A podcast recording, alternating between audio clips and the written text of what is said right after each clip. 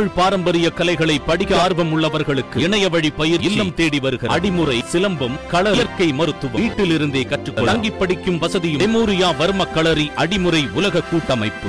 உதயநிதி ஸ்டாலினை நடிகர் வடிவேலு செவ்வாய்க்கிழமை அன்று திடீரென சந்தித்து பேசியது தற்போது பேசுபொருளாக மாறியிருக்கிறது. குறிப்பாக கடந்த சில ஆண்டுகளாக எந்த படத்திலும் நடிகர் வடிவேலு நடிக்கவில்லை. அதற்கு காரணம் இம்சை அரசன் இருபத்தி மூன்றாம் புலிகேசியின் இரண்டாம் பாகம் விவகாரம் தொடர்பாக இயக்குனர் சங்கர் கொடுத்த புகார். தமிழ் திரைப்பட தயாரிப்பாளர்கள் சங்கத்தில் நடிகர் வடிவேலு மீது இயக்குனரும் இம்சை அரசன் இருபத்தி மூன்றாம் புலிகேசி படத்தின் தயாரிப்பாளருமான சங்கர் கொடுத்திருந்த புகாரின் பேரில் வடிவேலு இனி சினிமா படங்களில் நடிக்கவே முடியாது என்பதை குறிக்கும் ரெட் கார்டு கொடுக்கப்பட்டிருந்தது. பேச்சுவார்த்தை நடத்தப்பட்டு வடிவேலுவிற்கு விதிக்கப்பட்ட தடையும் நீக்கப்பட்டிருக்கிறது. வடிவேலு மற்றும் லைகா நிறுவனத்திற்கு இடையே சமாதானம் செய்யப்பட்டதால் தமிழ் திரைப்படங்களில் நடிக்க இனி எந்த தடையும் இல்லை என்றும் வடிவேலு மீதான ரெட் கார்டு நீக்கம் செய்யப்பட்டது. இதனால் மிகுந்த உற்சாகத்தில் உள்ள வடிவேலு மீண்டும் அரிதாரம் பூச தயாராகி வருகிறார். சுராஜின் இயக்கத்தில் லைகா தயாரிப்பில் புதிய திரைப்படத்தில் வடிவேலு நடிக்கிறார். இது தொடர்பாக அண்மையில் செய்தி செய்தியாளர்களிடம் பேசிய நடிகர் வடிவேலு தமிழக முதலமைச்சர் ஸ்டாலினை பார்த்துட்டு வந்ததுல இருந்து எனக்கு நேரம் ரொம்ப நல்லா இருக்கு. தமிழக மக்களுக்கும் நேரம் நல்லா இருக்கு. எனக்கு